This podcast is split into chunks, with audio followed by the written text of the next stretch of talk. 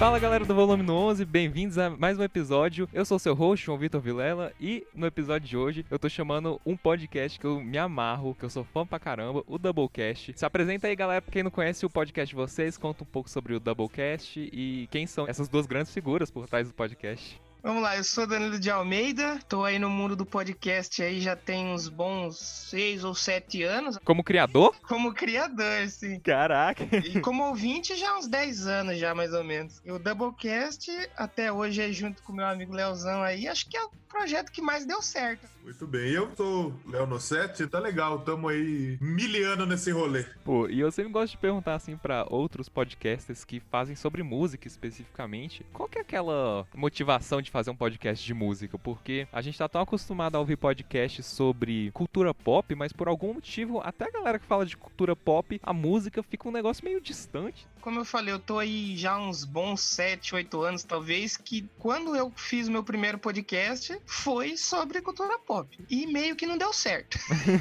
Aí eu resolvi fazer um podcast sobre música, especificamente sobre uma banda que eu gosto muito, que é o Ghost. Eu tinha um podcast só sobre o Ghost. Uhum. Era o único podcast da internet sobre o Ghost. Caraca! Isso acho que em 2011 ou 2012, talvez. E aí eu tive que parar. Eu já conheci o Léo. A gente sempre que trocava ideia sobre música, era fluir o papo, né, Léo? Eu pensei, eu acho que eu vou fazer um podcast novo, mas eu vou chamar o Léo, que ele fala bem, ele entende bem de música. Uhum. E meio que rolou. E o Léo também curtiu a onda e tá aí com a gente até hoje. Ah, que massa. Exatamente. Eu nem manjava muito o que era podcast, sabe? Eu meio que não ouvia. Eu sempre falo que eu comecei a fazer podcast sem saber direito o que era podcast, sem ouvir podcast. Aham. E aí depois comecei a conhecer outros episódios, outros projetos. E acho que sobre música, o formato cultura pop é tão engessado, é tão copiado, é tão feito o mesmo formato, é inspirado no que é o Nerdcast, os outros podcasts que falam geralmente sobre cultura pop, sobre o nada, como o pessoal costuma dizer, né? Uhum.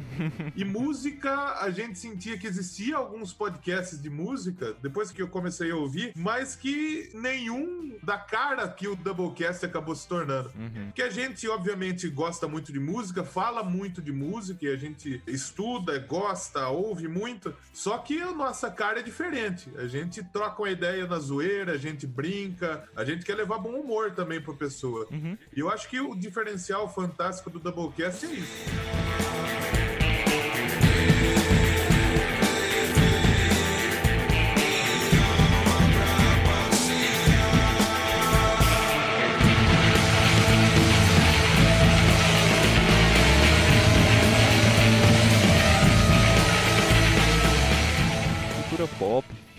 Jogos estão aí há tanto tempo. Por que, que tem pouco podcast de música? Esse é um mistério que eu, fico pensando assim todo dia. Caraca, por que que a galera meio que dorme um pouco na música? Deixa passar essas oportunidades que vocês agarraram, que eu tô agarrando e que tem muitos bons podcasts de música que eu vejo que estão surgindo. Música é complicado porque tem uma série de coisas que envolve aquele lance de direitos autorais, essas coisas. E tem muita gente que acho que tem medo de mexer com isso. Mas você diria que esse é o principal? Eu acho que não. Quando a gente começou a falar, tinha meio esse pé atrás de ah, a gente vai falar de tal disco, mas a gente não sabe resenhar perfeitamente, usar as palavras bonitas pra falar de um disco. Será que vai dar certo? Será que não vai? Então a pessoa às vezes ela até ouve muito, gosta muito de música, mas ela não sabe expressar. A gente também não sabe, tá aí faz quase 150 episódios aí. Enfim, faça, né?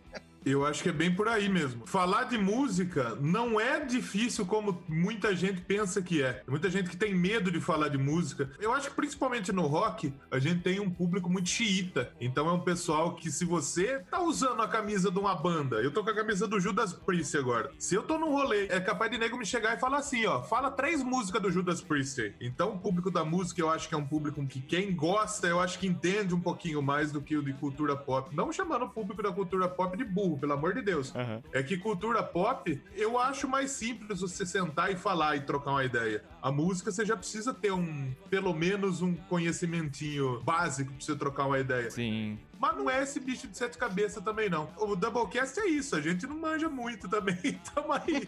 Às vezes nem sempre importa, uh, o cara tá cantando em tal tom, não sei, é importante, claro, tem muita gente que liga e, e isso é legal. Só que eu acho que, às vezes, a opinião com coração tal, ela é muito mais importante. No caso do Doublecast, é meio que nisso aí, a gente fala mais com o coração. Cara, isso é verdade. Sabe uma coisa que eu percebo que acontece muito? Até porque eu faço faculdade de música e quem faz já deve ter passado por isso em algum momento na vida. De que você tá tão num contexto de analisar tudo, de saber tudo que tá rolando numa música, que às vezes você esquece de apreciar e analisar ela de um jeito mais simples. E pessoalmente é um dos motivos que eu gosto de, como músico, ouvir podcasts que falam com uma descontração também sobre esses tópicos para falar tipo assim, ah, o público geral, eles prestam atenção nessas coisas que eu tô tão perdido no meu mundo que eu como músico não presto, porque eu deixei isso passar, sabe? Vocês chegam a parar para pensar nisso, tipo assim, ah, a gente tem que analisar de uma forma mais detalhada tal álbum. Não, agora a gente tem que analisar de uma forma mais mais tranquila tal coisa. Como é que é esse sistema? Assim, a gente não quer entregar um programa que é uma bagunça, que você vai falar sobre um disco e não, não fala nada sobre o disco. É legal você passar curiosidade, falar quando foi feito, onde foi feito. Só que essa era uma coisa que eu percebia muito em podcast de música. Os caras começavam naquela afirmação. Não, porque quando o guitarrista tocou nessa faixa aqui, ele afinou de um tal jeito que faz uma melodia e nem todo mundo tem formação, nem todo mundo entende. Às vezes o cara quer escutar uma linguagem mais próxima da dele, né? Então eu acho que é legal você ter a parte de passar informação, é importante, entregar um programa com informação, uhum. mas também você falar o que o pessoal entende. Entendi. O Doublecast, eu acho que dá pra gente dizer que ele não tem um caminho certo. Eu acho que se a gente planejar um caminho, ele vai tomar totalmente o contrário. tem episódio que vai mais direto, então depende muito, né? Mas eu acho que é legal, eu acho que o pessoal gosta disso. Tem muita gente que escuta o Doublecast que não gosta de rock. Saquei. E que é, escuta verdade. pelas atrocidades que a gente fala. E tem muita gente que nem de música gosta, ou tem gente que gosta muito de rock, de metal e que consegue consumir os nossos episódios, por exemplo, de música pop. Então acho que o legal no Doublecast é isso. Tem um ouvinte nosso que mandou mensagem pra gente que ele falou que o Doublecast é você tá sentado na mesa de bar, trocando ideia, falando uma pá de asneira, mas trocando ideia como amigo. É isso que a gente pensa. Trocar ideia com os nossos brothers, que é quem estão ouvindo, e simples, né? Então isso é do cacete. E no telefone e tenha uma péssima viagem. Tenha uma péssima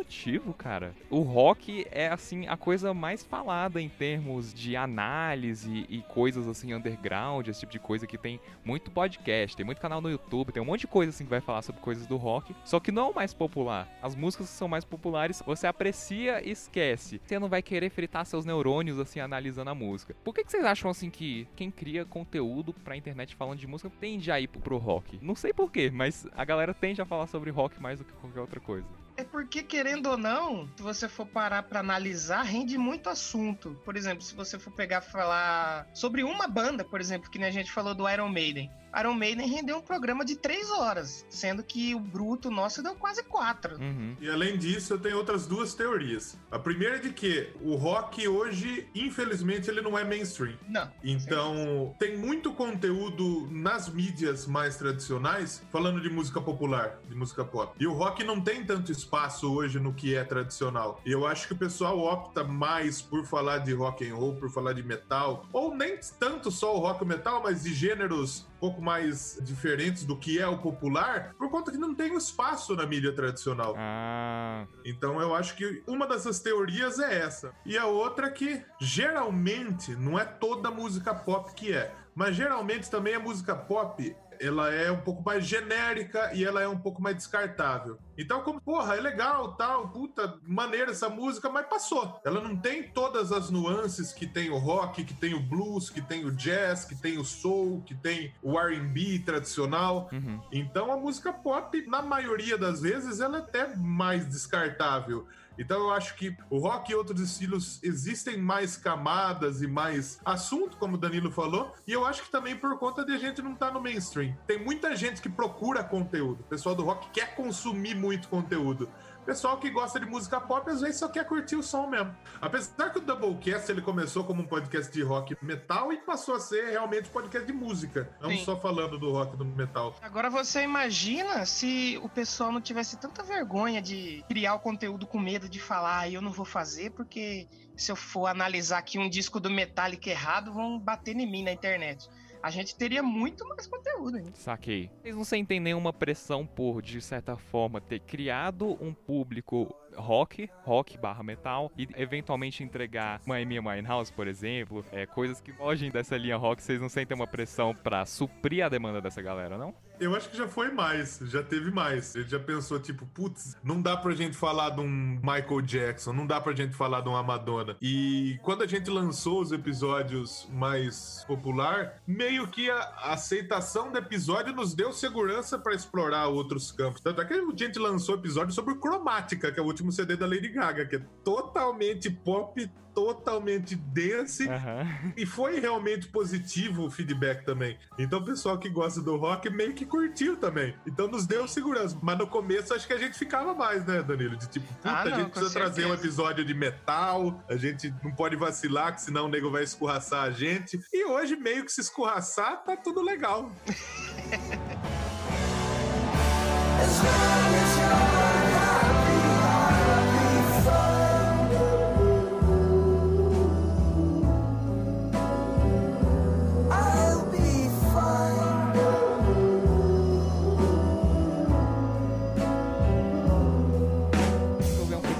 que a galera do rock vem fazendo uma autorreflexão, tipo assim, gente, se vocês ficarem sendo tão chiitas, o rock vai ser para sempre um gênero underground, nunca mais vai ter projeção nem nada. A galera dos outros estilos fazem parcerias com estilos que não tem muito a ver um com o outro. Agora imagina, por exemplo, Megadeth da vida fazer parceria com algum artista que não tem nada a ver. Com o Periclão.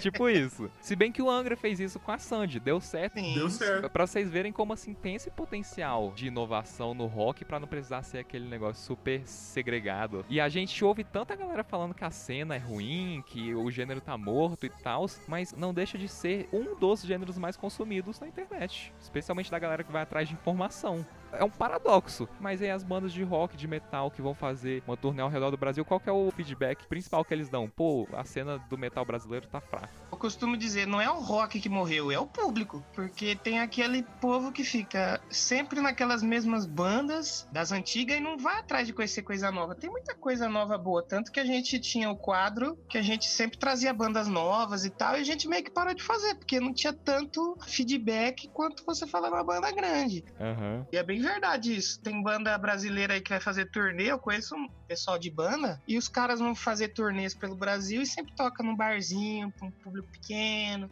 e tal. Acho que o povo que consome o rock vê uma banda nova, conhece muito, não pensa assim, ó, é nova. Vamos apoiar esse cara pra ele crescer e ficar forte? Não, é. Ah, é banda nova, eu não vou, né? Se fosse um cover aí de uma banda dos anos 70, eu ia, mas é banda nova, eu não vou. Exato. Eu acho que é por aí também. E assim, o rock, como muita gente fala, o rock morreu. O rock não morreu. Tem banda boa pra cacete e tem banda nova fazendo som legal pra cacete que nego tá metendo pau porque parece outra banda que é clássica. Como é o Sim. caso do Greta Van Fleet. Eu acho absurdo, velho. Os malucos. O Greta Van Fleet é um bagulho assustador assustador. Por quê? Os malucos são talentosos pra cacete, eles conseguem fazer um negócio que é parecido com Led Zeppelin, que é uma banda aclamada e que todo mundo ama por parte técnica também, e o pessoal com o pau, escorraça a molecada. O Baby Metal é outro exemplo. Pode não agradar você, mas é uma banda que é muito importante hoje pra cena, até porque precisa trazer um público novo. Então é meio que o Danilo falou. Eu acho que o fã do metal e do rock, ele meio que quer ficar com o saudosismo dele ele não quer procurar coisa nova, buscar coisa nova. E tem banda nova pra cacete, tem banda boa pra cacete. E vai muito do que você falou também, João, de talvez o pessoal não ousa a ponto de, tipo, chamar uma Sandy pra fazer uma parceria que nem o Angra fez e deu certo pra cacete. Uhum. Então, os outros estilos costumam fazer isso, mas o pessoal às vezes não é ousado o suficiente para quem sabe, fazer uma parceria e que pode dar certo, que pode levar o estilo para outro público gostar. Então, eu acho que ao mesmo tempo que a gente tem um público hoje hoje rock and roll xiita ainda, a gente tem um público mais mente aberta que tá conseguindo consumir. Mas eu acho que o nosso público rock and roll, nosso público metal, precisa ser mais mente aberta, conhecer mais coisa, mais estilos, mais bandas. Parar de falar que o nosso cenário é ruim, que o nosso cenário é bom. Eu não lembro quem tava falando. O Brasil nunca exportou uma banda ruim, velho, se parar pra pensar. Tem aí o Sepultura, o Angra, o Ratos, agora o Nervosa, o Electric Mob, que é uma banda de Curitiba que é boa pra cacete, que também tá indo pra fora. Então, se parar pra pensar, acho que não é o nosso cenário que é ruim, que é fraco. Eu acho que a gente precisa, talvez, abrir um pouquinho mais nossa cabeça. Sim, a galera precisa apelar pro mercado musical de outros países.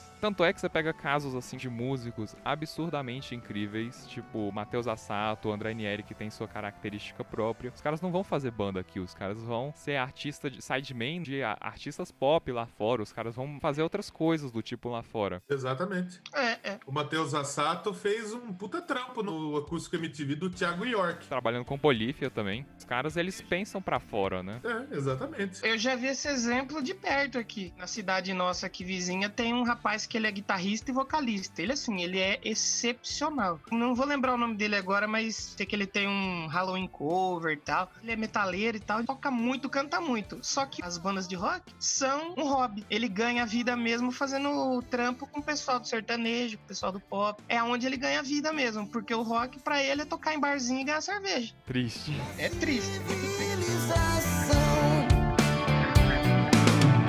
Pela estrada vazia, em meio à vastidão, um andarilho em busca da redenção. O negócio ele só vai pra frente quando a gente tiver Matheus Assato, André Nieri da vida, ou um John Mayer brasileiro assim, e o cara fica no Brasil. Essa seria a opção do cara ficar e É, fomentar é. a cena. Mas é, compreensível os caras quererem sair daqui. Pô, por que, que você vai batalhar três vezes mais pra ter o mesmo resultado? Não faz sentido. Você quer um exemplo disso? É um cara que eu aprecio muito e que é um cara que hoje ganha vida lá fora, que é o Aquiles Priester, Uhum. baterista. Tava vendo uma entrevista dele, ele falou quando rolou aquele lance dele com o Dream Theater, ele fazer o teste, errar e tudo mais, aqui no Brasil ele virou piada, né? Ele falou que lá nos Estados Unidos as portas se abriram pra ele, cara. Porque mesmo ele errando, ele errou fazendo um teste pra entrar no Dream Theater. Sim, sim. Então todo mundo viu que ele era excepcional. Uhum. Ele meteu o pé e hoje ele vive lá. E ele não foi bem na parte que não era a praia dele, que era a teoria, a leitura, a improvisação musical. Mas se você pega um pro cara tocar um power metal de pedal duplo, ele tocaria melhor de todos eles. Beleza, ele não tocaria melhor do que o cara do death metal em termos de blast beat, até porque não é praia dele, mas em termos de pedal duplo, ele seria o melhor. Aconteceu que os caras chamaram músicos bem variados, na verdade, só que queriam uma identidade específica e ele não encaixava essa identidade específica. E a pergunta que é uma das perguntas mais comuns da galera do metal, que eu duvido que alguém numa live de um artista sertanejo falaria tipo assim: "Quem que você acha que é o melhor cantor?" A galera quer meio que curtir, realmente. e eu, eu acho que é, é isso mesmo. Não é comparar, e sim saber apreciar o trampo de todo mundo. A não ser que você seja o Neil Perth, por exemplo, que também, se colocar pra tocar com o Safadão, ele ia arregaçar. o Portnoy, né? Porque o, o Dream Theater foi o caso de, tipo, ele saiu um maluco muito foda, que é o Portnoy, que eu já tive a oportunidade de ver ele ao vivo, e o bagulho é louco. É louco, o Portnoy você conseguir preencher todas as lacunas que o Portnoy deixou, que nem você falou. Dream Theater precisava ter três, quatro bateristas. Eu sempre gosto de deixar registrado pra quem tá ouvindo mesmo, tipo, gente, só aprecia o negócio pelo que ele é, dê oportunidade, dê chance pra ouvir coisa nova. Esse saudosismo, só o que é antigo é bom, é isso que vai fazer com que a próxima geração não tenha algo antigo pra olhar pra trás e falar que é bom. Tipo, vai falar assim, caraca, o rock era tão bom nos anos 70, caraca, nos anos 80 era muito bom também, nos anos 90 também. Peraí, foi chegando em 2000 e ah, tá começando a desaparecer a galera. 2010, ah, o que que tá rolando? Tipo, pra gente, a gente olha pra trás 40, 30 anos e fala, a galera daquela época, 40 anos atrás, 30 anos atrás é incrível. Mas pra próxima geração, eles não vão conseguir olhar pra trás. Tomara que isso mude, mas. E é foda isso que você tá falando, porque se a gente parar pra pensar, década de 60, 70, o que, que você tem de referência? Você olha pra trás e fala, puta, tem Beatles, tem Stones, tem Who. 70, você tem Kiss, você tem Deep Purple, você tem Led Zeppelin, você tem Black Sabbath. 80, você tem Van Halen, você tem White Snake, você tem Queen também, acho que antes nos 70. 90, você tem Pearl Jam, você tem Guns N' Roses, você tem Nirvana. 2000, você tem, sei lá, Slipknot, Korn.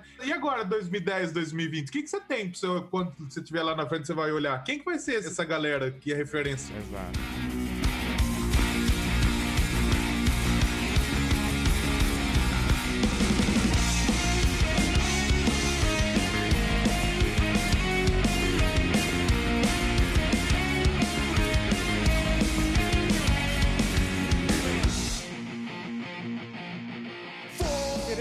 Não, eu também falo da perspectiva de músico, pô, eu quero que minha composição, quando circulada, eu receba meus direitos autorais por causa disso. Mas ao mesmo tempo eu não quero que a galera pare de ouvir porque eu tô impedindo todo mundo de noticiar e tocar um pedacinho da minha música. O que, que vocês acham em relação a isso? De ah, você quer apoiar o artista, mas pra apoiar o artista ele tem que te liberar a música, nem que seja um pedaço. Mas se liberar a música toda, aí o, o cara, por exemplo, deixaria de ganhar uns centavinhos que ele ganharia no Spotify da vida, num streaming da vida. Eu acho assim, por exemplo, tem casos e casos. Por exemplo, no Doublecast a gente tem muito caso de pessoas que não conheciam ou não gostavam de uma banda, mas por causa da gente, ela ouviu aquele episódio da banda e acabou ouvindo a música da banda e falou: caramba, é boa essa banda, virou fã da banda. E o Doublecast a gente não chega num público gigante, a gente não tá fazendo um caminhão de dinheiro, porque no episódio do Guns N' Roses a gente tocou a música do Guns N' Roses. Não tá. Que não seria, por exemplo, o mesmo caso, eu acredito eu, que, por exemplo, o Nerdcast fazer um programa sobre o Metallica e ter 10 milhões de downloads é complicado, entendeu? Aham. Eu entendo esse lado que, pô, o artista tem que ganhar mesmo. Só que, por exemplo, quanto mais gente falando da tua música, mais gente vai gostar, vai ouvir, vai curtir e vai consumir seus produtos. Vai comprar camiseta, vai comprar adesivo. Vai se interessar pra ir pra um show, por exemplo. Sim, sim. Tanto que o Iron Maiden fez essa estratégia de marketing e tá aí fazendo show esgotando porque eles usam os dados de onde tem maior número de pirataria. E eles não querem ganhar dinheiro com CD, eles levam um show pra lá, pra aquelas cidades, né? Uhum. E eu acho que se a gente chegasse e falasse assim, não, que eu sou contra esse negócio de direito autoral, a gente seria muito filha da puta. O músico ele tem que ser recompensado pelo que ele tá fazendo. Sim, É o seu trampo. E eu acho que tem que ser realmente pago e tem que ser bem pago o que não acontece com o sistema que a gente tem hoje no Brasil, que é o ECAD. É, é. Eu acho que a gente precisaria ter um meio termo para o produtor de conteúdo conseguir realmente pagar o direito autoral que é devido ao artista e que tem que ser pago e também ao artista receber aquilo que ele tem que receber. Eu trabalho em rádio, eu sei muito o que acontece com o ECAD, que o ECAD às vezes não repassa. Uhum. Então é foda. Você precisa de editora pra ficar fiscalizando também. Exatamente. Então, teria que existir um meio termo para que você consiga recompensar. Eu tô usando uma música sua, João. Eu consiga recompensar você pelo seu trampo e com que você receba aquilo que realmente você merece do seu trampo. Não migalha do ECAD, não. Uhum. O ECAD vai recolher 70%, você vai ficar com 20%. Porra, vai tomar no seu cu, ECAD, você que fez a música. Então, a gente não tem hoje uma situação real em que o músico recebe bem pelo que ele produz e o produtor. E o produtor de conteúdo é incentivado a divulgar também. Exatamente. É. Que hoje você vai pagar ECAD, você vai pagar um absurdo. Você tocar uma música, né? Aqui na nossa cidade teve caso de representante do ECAD bater em festa de casamento e cobrar. No festa do casamento, velho. É duro pro artista, assim, você criar tudo, a obra sua e não receber. Só que, como eu falei, tem caso e caso. Por exemplo, um Doublecast que não chega nem pra mil pessoas. É difícil você pensar nisso, mas você falar, ó, que eu já ouvi isso. Você tá tirando dinheiro do seu autor favorito. Porra, quem tá tirando é o Spotify, que o cara faz um milhão de play e ganha migalha. Centavos. É, O Deezer maluco, acho que do Quiet Riot, que postou que ele teve, sei lá, um milhão de play e ganhou um cheque de 3 centavos, velho. O bagulho é absurdo. Bizarro, velho. Se eu não me engano, é tipo um centésimo de dólar, alguma coisa assim. É, isso que tinha que arrumar, sabe? É complicado. Às vezes um Porra, podcast se eu sou músico e o Spotify faz isso aí, eu falo, enfia no cu. Um de volta. milésimo de centavo. Eu acho que é até desrespeito, saca? Eu não sou músico nem nada também pra saber. Mas eh, eu acho que é um puta desrespeito também das plataformas com o músico, não? Cara, mas aí voltaria aquele mundo de torrent, pirataria. Acho que assim, os músicos eles se conformam em ganhar pouco, percebendo que é melhor do que não ganhar nada. É. Isso é difícil chegar num meio termo, né? Só que aí, por exemplo, hoje a gente tem o Spotify, como foi dito. Todo mundo tá pagando e tá sendo pago. Não é uma pirataria, é um serviço assinado, é um serviço que paga, não sei se tem imposto, não sei qual que é, mas que é pago e que não é repassado o que seria justo. É aí que tá. É complicado cobrar de todo mundo essas coisas, até porque quem tá começando fazer um podcast que quer falar sobre sua banda favorita, que é uma banda local, e eventualmente teria que pagar um ECAD da vida, pô, o cara já tá super desmotivado a produzir esse conteúdo. Porra, já nem faz. É por isso que Sim, faz o sim. Cultura Pop. É, fala qualquer coisa ali sobre a série, põe uma música branca de fundo e acabou. Um podcast pequeno, às vezes ele vai trazer fã novo pra banda, que vai ir num show, vai comprar uma camisa, um CD. E o Spotify lá, passando pra milhões e milhões. Hoje quem ganha alguma coisa com o Spotify mesmo é aqueles top 5 artistas que tá lá, que tem coisa de bilhão. Uhum. Esse sim ganha. E os menores, não, né? É difícil chegar no meio termo.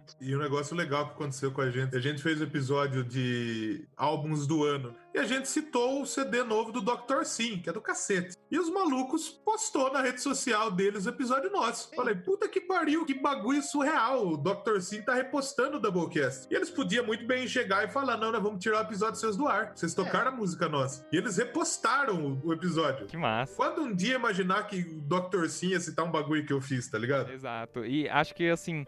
Isso também é muito visível no YouTube quando você pega bandas que vamos colocar entre aspas, né? As mais atualizadas, talvez pós anos 70, 80. Os caras vão pegar todo o dinheiro que você ganha, que eles chamam de, de copyright claim. Eles vão pegar todo o dinheiro que você faz com o seu vídeo do YouTube, mas não vão proibir ele de existir. No caso de bandas como um Beatles da vida, eles vão tirar do ar o seu vídeo. Então eles não vão nem pegar o lucro que você faz, eles vão só tirar. Pô, O acabou. cara que queria falar de Beatles, pronto, já desmotivou ele. O canal dele não vai pra frente. A internet tá aí, veio pro bem e veio pro E é um negócio que a internet, ao mesmo tempo que faz mocota que tá aí, ao mesmo tempo é muito novo. Então a gente não tem tudo regulamentado pra gente saber o que é certo, o que que é errado. É. Então, ao mesmo tempo que é um mundo que tem lei, é um mundo sem lei. Então, é, É. surreal onde dois caminhos se encontram, né?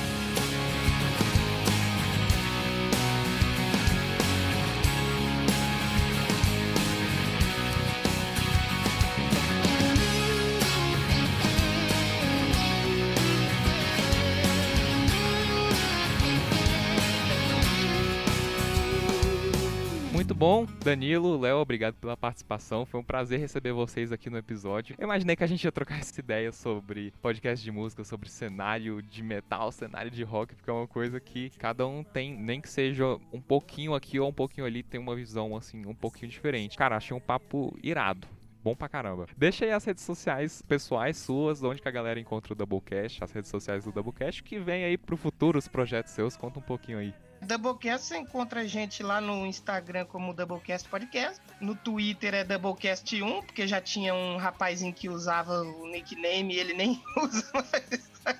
É que Doublecast também é um puta nome que tem um monte de significado. É carta de Magic, tem significado de putaria. E pouca gente sabe, mas seria Triplecast, porque teria mais um camarada nosso que ia participar com a gente. Ele participa até, acho que do episódio 2 e episódio 3 do Doublecast. E depois nunca mais apareceu. Não, é interessante que o Doublecast veio do primeiro podcast meu, que era o Monocast, né? Aí Monocast também. Como agora tem dois, vamos colocar Double. Ai, meu Deus. Se surgir uma rempa, nós muda de novo, não tem problema.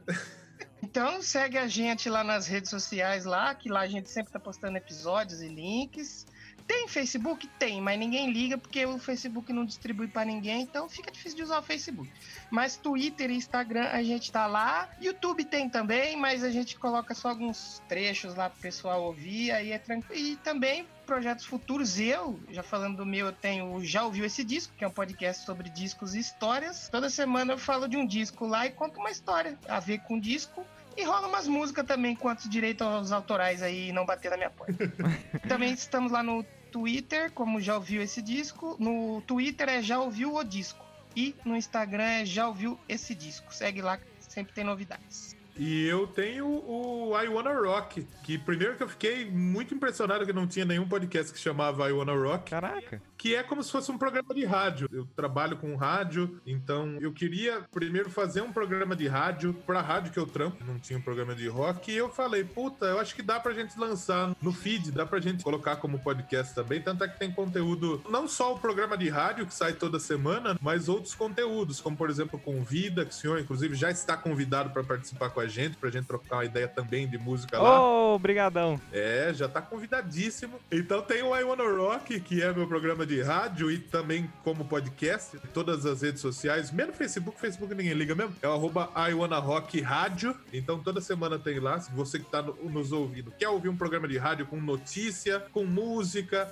Toda semana tem uma resenha de disco. É diferente do Doublecast, é um pouco mais informativo e um, um pouco menos de atrocidade falada. Mas tamo lá também. E tem um podcast esportivo que saiu recentemente, que é o Que Time é Teu? Que a gente tá falando de futebol. Eu, o Yuri Brawley lá do Rock no Pinheiro e do Mongecast, e o Thiago lá do Trabuco Show. Estamos falando de futebol, então se você quiser, você gosta de futebol, quer ouvir a gente falando sobre futebol, procura o Que Time é Teu também aí nas redes sociais. E é isso. E pra futuro do Doublecast é continuar cometendo todas essas atrocidades e falando a besteira e divertindo o pessoal, trazendo música boa e divertindo o pessoal, que acho que é isso que importa. E, gente, é isso aí. Foi um prazer trocar essa ideia com vocês. Valeu! Valeu! A gente fica por aqui. Vocês também podem me seguir lá no meu Instagram, arroba jvrvilela, jvrvilla, no Instagram do Volume 11, arroba Volume 11, ou no site volume11.com. E até o próximo episódio do Volume 11.